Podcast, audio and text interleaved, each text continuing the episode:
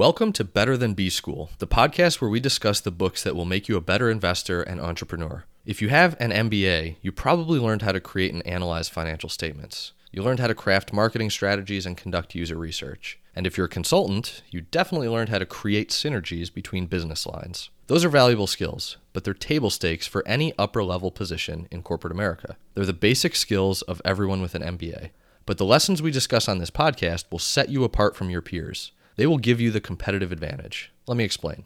The most successful investors and entrepreneurs are the ones with the best judgment, the best ideas. Steve Jobs didn't invent the iPhone. He invented the idea of the iPhone. He combined liberal arts and technology and taste to lead a team that built the defining product of our generation.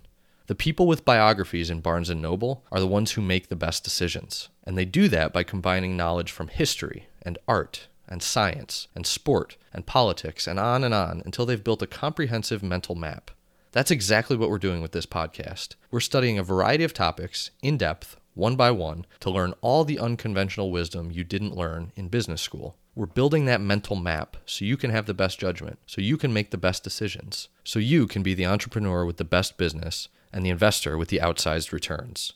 If you're not sold yet, listen to a few people who are much smarter than me. In his essay titled How to Do Great Work, Paul Graham wrote, "It's good to know about multiple things. Some of the biggest discoveries come from noticing connections between different fields."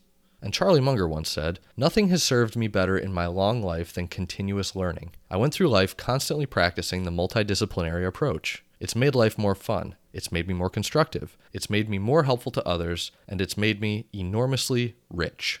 That's another powerful nudge from an incredibly successful investor. But this example from Morgan Housel's essay titled Intelligent versus Smart is probably my favorite. He writes, "I serve on the board of directors of Markel. Someone recently asked me what I've learned from Markel's C E O, Tom Gaynor, truly one of the most accomplished investors of recent decades. My response is that no matter what we're talking about, Tom has a perfect analogy from something totally unrelated. If we're talking about insurance reserves, Tom will say something like, 'You know, this reminds me of that scene from The Sound of Music.'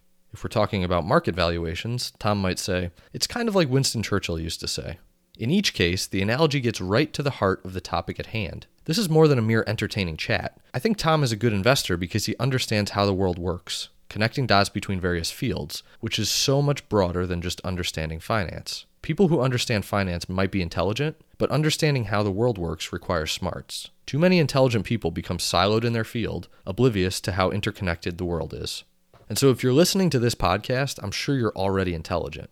I want to help ensure you're also smart. So here's how it's going to work. The podcast will be organized in seasons. Each season will focus on a different topic. Season one, for example, will focus on fraud and financial crime.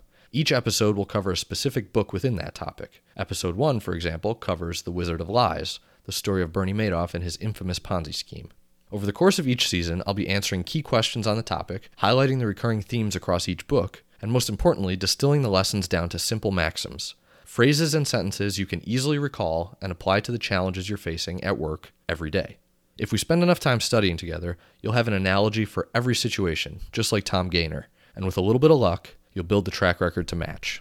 All right, now that you know the deal, I need three things from you. First, hit the subscribe button in your podcast player. That helps more people see the show. Second, if you'd be kind enough to give it a five-star rating, that would be awesome too. And finally, keep an eye out for the next episode, which will be a short trailer on season one, followed by the first full episode covering Bernie Madoff. Thanks for tuning in. I hope you enjoy the show, and I'll see you back here soon.